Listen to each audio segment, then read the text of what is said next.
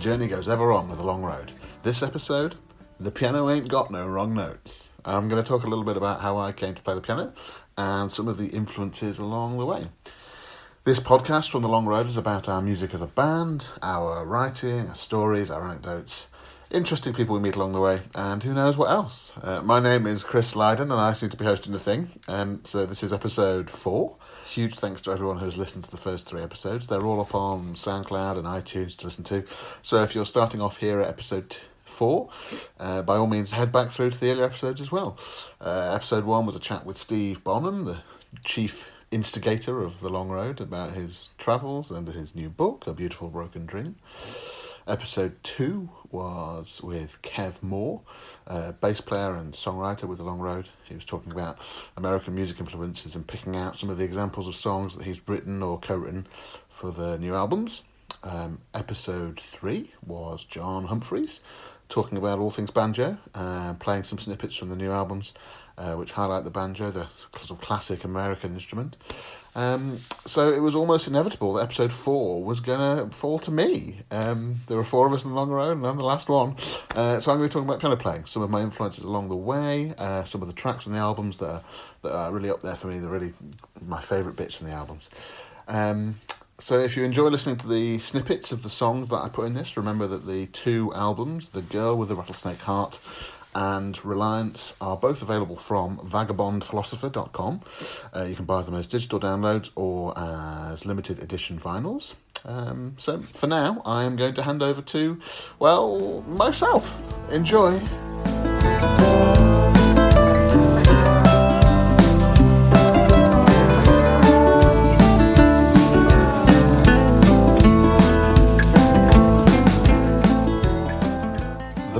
Ain't got no wrong notes. That was Thelonious Monk who said that. He's a, a jazz pianist and composer, uh, quietly and perhaps not so quietly, um, subversive in his progression of the genre in terms of piano playing and jazz composing.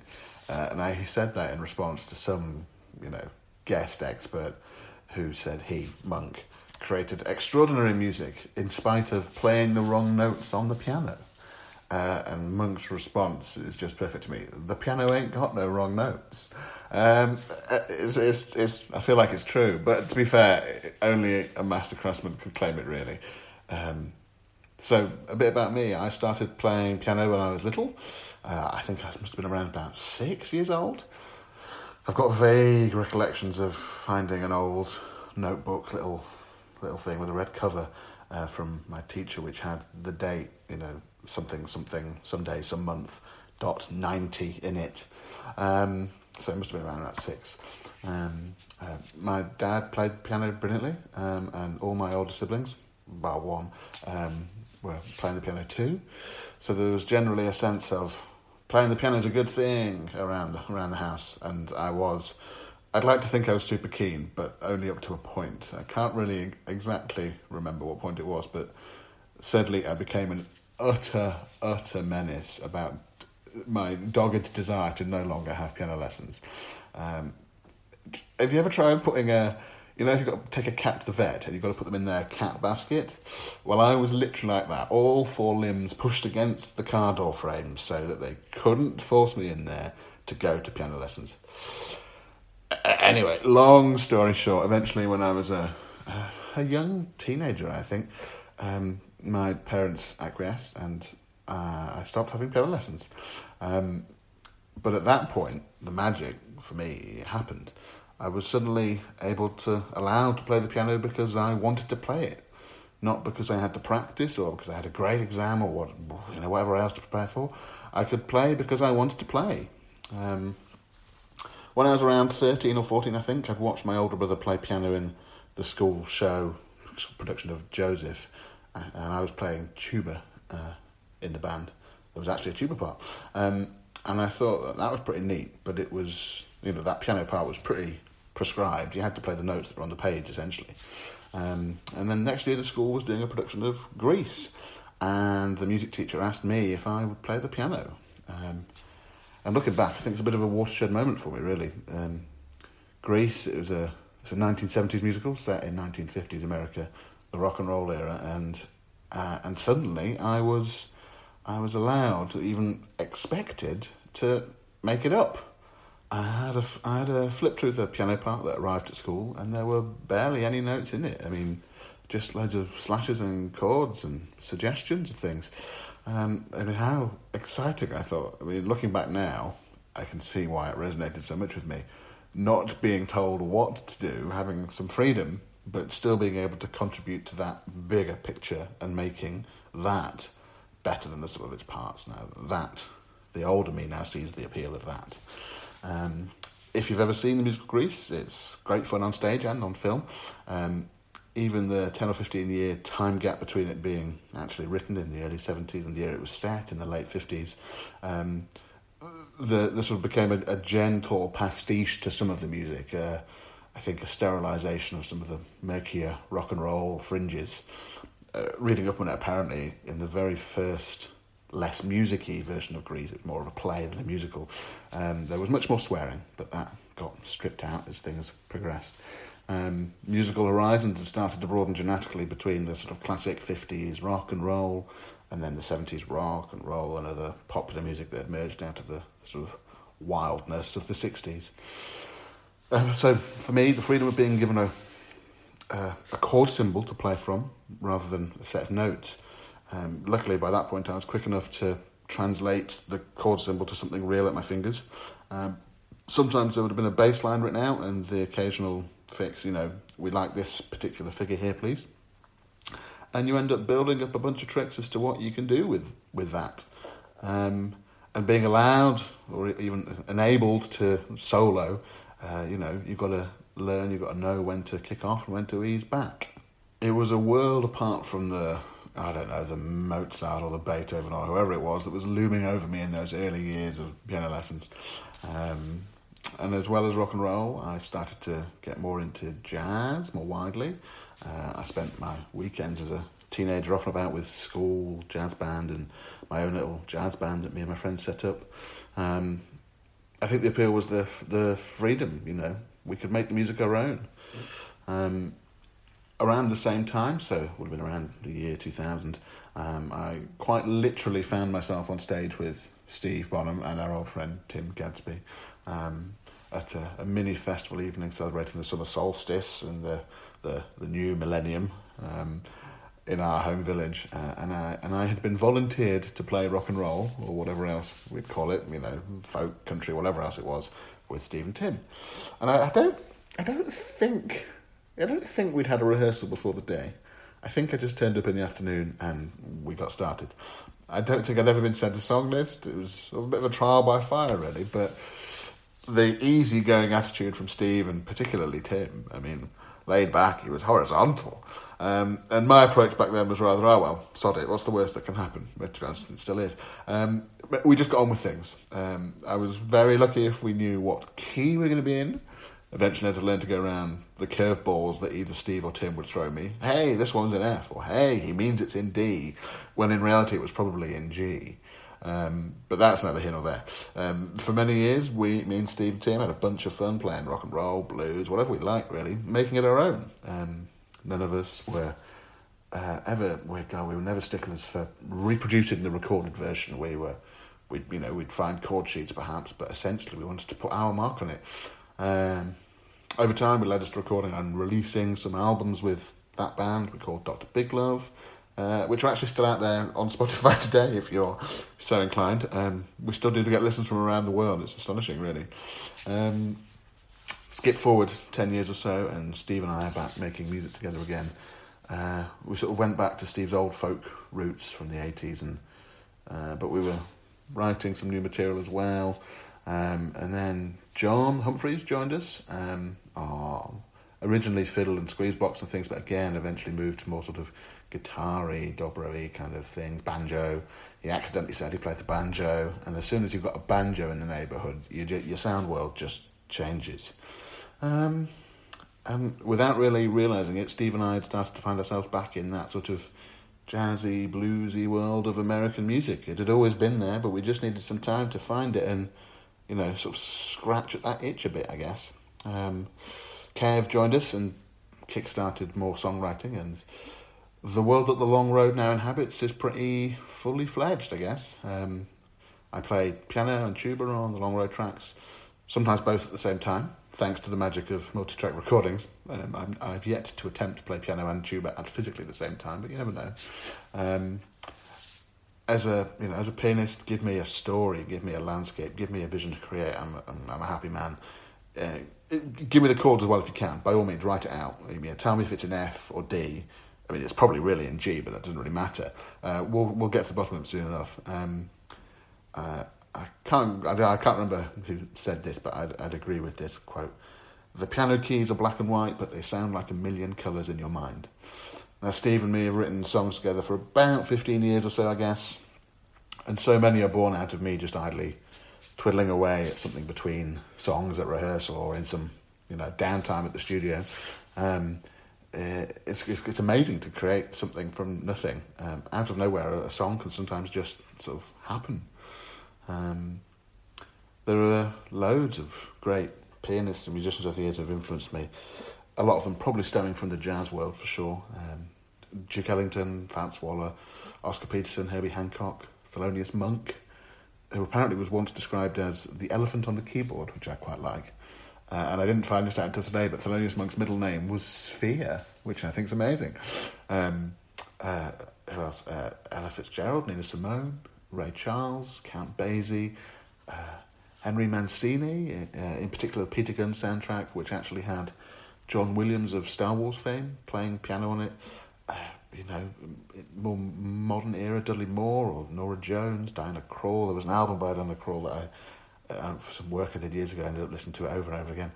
Um, Jools Holland, you know, two of the big names for me. One has been around for a long time, uh, and one has only really entered my consciousness in the last few years, but they're, they're linked. One influenced the other. So there's this chap called Professor Longhair, known as Fess, uh, and if you if you Google him, he's just such an influence on so many sort of jazz, blues, New Orleans musicians and pianists in the 20th century. Um, somebody said about New Orleans that it was such a unique gumbo, and Fess soaked up all the stuff around him and poured it back out back out again. His his piano playing was gutsy and bold and human, but you could find a lightness of touch when needed. Um, somebody said, I, I can't found this today. Uh, a beautiful mind as well as rough and ready, um, and I quite like like that moments of beauty, but also able to kick it when you need to. Um, and loads of piano players in the mid twentieth century onwards would claim to sometimes play a la Fess. Um, so that leads me on to the second person. One such person who would claim some a la Fessness is Dr. John, uh, with his trademark hat, obviously. Um, despite being known for having some funny influences, you know, voodoo ceremonies or medicine shows or whatever, um, in interviews he always seems to come across as quite quite a sober, quite quiet person. Um, but he's the same as Fess, really, a melting pot of styles and influences that then become his own. Um, his biggest hit, uh, you know, you probably don't hear a note of him playing piano on it. Uh, right place, wrong time. Uh, it's much more about the guitars and the funky brass than wild piano playing.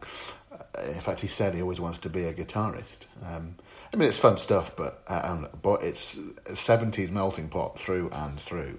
Um, I think Dr. John he made it onto a Disney soundtrack a few years ago, The Princess and the Frog, I think it was. Uh, a, a, new song written by Randy Newman, Down in New Orleans, um, and it's good fun. You know, it's the it's a New Orleansy style of piano playing, um, for sure. Uh, but it feels a bit sort of Dr. John sanitized to get past the uh, the Disney censors, though. Um, you know, most of Dr. John's piano playing, there's a sort of a wildness to it and a sticking up of two fingers at what is expected of you as a pianist. Uh, and that chimes with me. You know, I've said it a few times already. Make it your own. Um, I mean, there's there's loads of stuff on YouTube, Dr. John. So go and search out, Google Dr. John. Uh, check out Professor Longhair as well. Fess. There's so there's so much stuff out there, um, and it's there's a both of them have got a fizz and a humanity about their playing, which is just astonishing. Um, and I think uh, I think most artists would say they stand on the shoulders of giants. Uh, Dr. John definitely says that Fess is one of the giants that he stands on the shoulders of. Um, both of them are from New Orleans. New Orleans. Uh, someone once described that place as the most delicious musical gumbo. Uh, and that's sort of that's where I'm coming from piano wise, uh, and I'm lucky that in the long road I get to play piano and tuba and make the stuff of my own, our own. Um, now, for me, the long road stuff has sort of a few features that are common to many of the songs. There's there's a, there's a, an earthy richness with the guitars and banjos. It's always got some heart with the lyrics. It's telling a story. Um, there's resonant and fertile with many voices layered up together. Um, an expansive painting of the landscapes. Um, the music evokes hopefully times and places gone by, or times and places that are yearning to be found again, or at the very least, not forgotten about. Um, so I've picked out a few of the highlights of my favourite bits from the new albums. Um, the two albums are The Girl with Rattlesnake Heart and Reliance. Um, and this stuff really has got some heart and soul in it. It's crafted with time and care um, uh, and channeling and condensing so many of all of our influences from me, Steve, John, and Kev into the 22 songs over the two albums the eagle eyed of you who've watched the Girl with a Rattlesnake Heart music video on YouTube, you might have noticed I don't necessarily do a huge amount on the piano in that one. Um, it's just my left hand that does anything in that one. Um, but I think we made the right decision in the studio. We kept it simple. The whole song, I think, sounds bigger, more expansive with these long, low notes. They open out the, the sort of landscape horizons of the songs and uh, hopefully paints a picture in your mind. Um, putting some chords in the middle or high up would have made it seem smaller. Um, now, Stuart Jones at Woodworm Studios, where we were recording all this stuff, he just about read my mind when he did whatever the heck he did in that the break in the last verse. Um, some clever reverse piano, something or other. It really gives it a fizz, uh, and it's it's what I had in my head, uh, and he made it real. So thanks, that was Stuart. So this is the girl with the rattlesnake heart. I won't say nothing. I will lock it away. Keep on hiding it till my judgment day.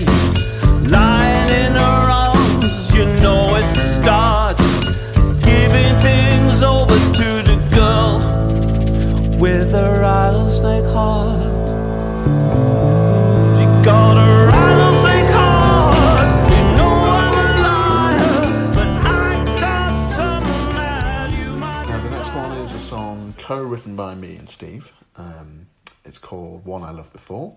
Uh, and it started with just nice, sort of simple piano chords, setting the, the landscape for the words to sit on top of, and the the one of the things I love the most, the colour, the resonator part, the dobro part that John puts on, it just absolutely transports you to this world we're trying to create.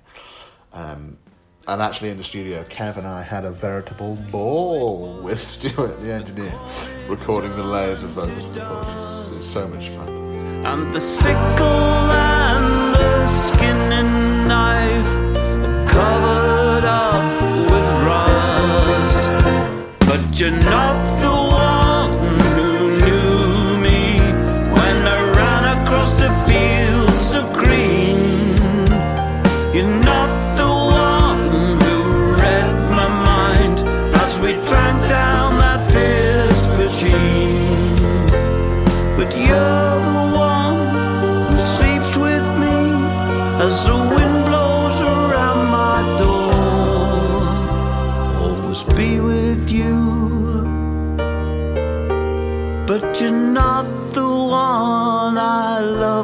before.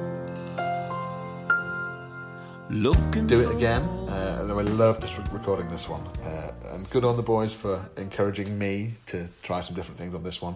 Um, I'm not going to put a sample here, but you know, dig it out, look it up uh, if you if you fancy something a little bit wild. Um, next up, it's Wayfaring Stranger. Um, uh, love the sound world we created this one. Just big up to Stuart for his well, there was a moment in the studio that, guys, I've got an idea, bear with me, um, and an idea of what you could do with the piano sound to make it, give it this sort of huge, ethereal, wispy, sort of floating sound along the top. And it's just, I just love it. And coupled that with the vocal effect, it's just, I just it's just great. Um, so this, this song, it's a, you know, it's a traditional song. It's uh, we've done a version of it, um, but it's got all those long road features, rich layered voices, the landscape, is taking you to times and places. It's a great one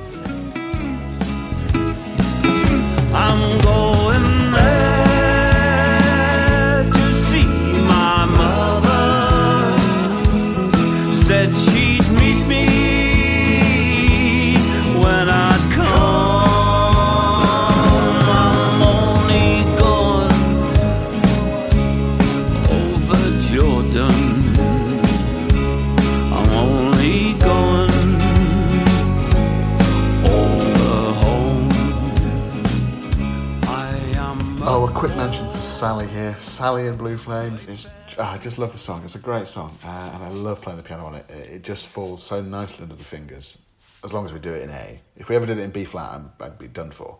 Um, one of the things I love is the, the tension and release of the part that chugs along for a few bars quite intensely, then releases the listener back to calmer waters. It's uh, it's, it's hard to describe in words, so I'll just play the, the sample. She won't talk of me no more. But sometimes in the night when she turns out the light, I hope she can recall in the days before the fall when she took me dancing through the rhythm of that long and lonesome night.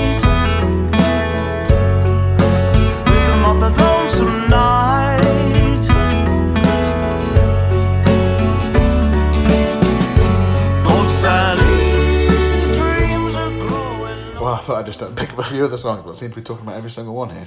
Um, there's some I just can't not talk about. Um, another favourite for me is Maybe I'm Just a Man, the most sort of brazenly jazzy one on the albums. Um, this quite literally started out with me idly fumbling away at some chords on the piano in the studio. And Steve's eyes light up and he points at the piano and says, That, that, keep that, we can do something with that. Um, I think, unless I'm misremembering, Stuart went out for literally an hour.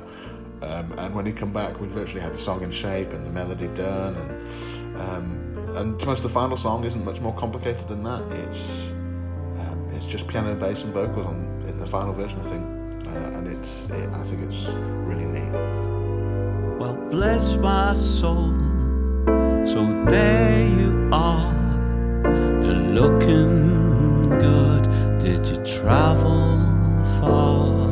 You ain't got long. Well, I know I understand. I took off east along the beaten trail chased some gold. I was bound to fail. Let it slip away. Those grains of time, just like sand. As the day slips in to that neon eve. A glancing mention for no particular blues. I love this quirky number. Um, I got to channel some sort of Muppetsy, cartoony piano playing. Nothing outrageous by any means, just sort of subtly subversive, perhaps.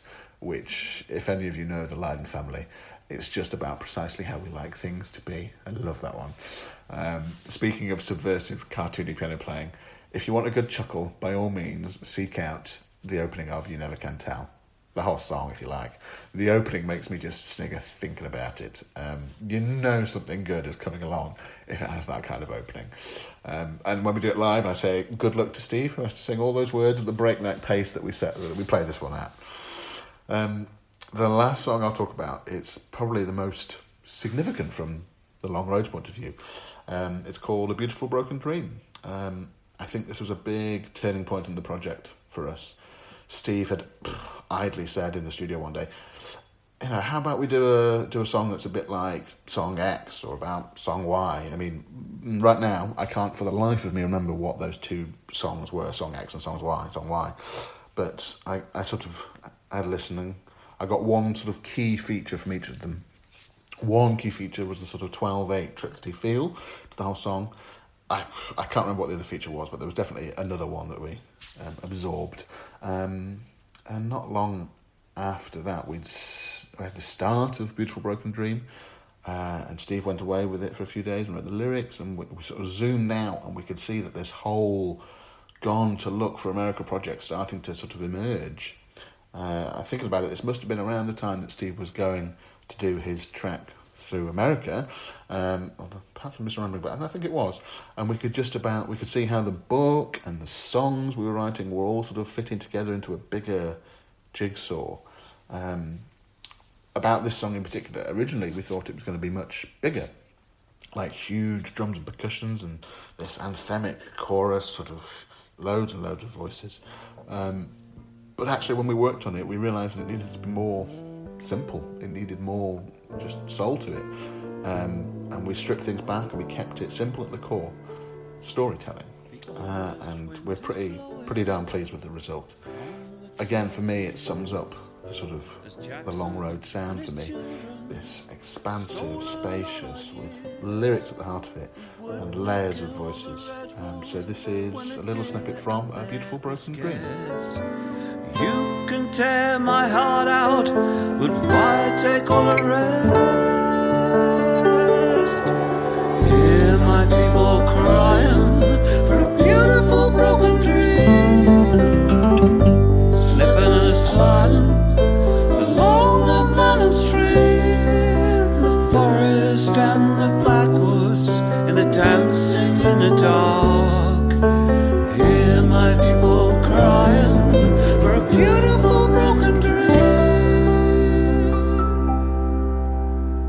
Now, I've been rambling on forever, so I'm going to stop soon. But final mention must be made to two significant piano players from my childhood, without whom it's very likely I wouldn't be where I am today, and I just wouldn't be the pianist I am today. They were shining lights for me back when I was a child, uh, and they continue to be so now in adulthood. So, from The Muppet Show, Rowlf, and Dr. Teeth from The Electric Mayhem, thank you, thank you, thank you. Um, I'm going to leave you with this final thought, attributed to Tom Waits, I think, for those of you who, who have heard me play live over the years, especially back in our home village. The piano has been drinking, not me.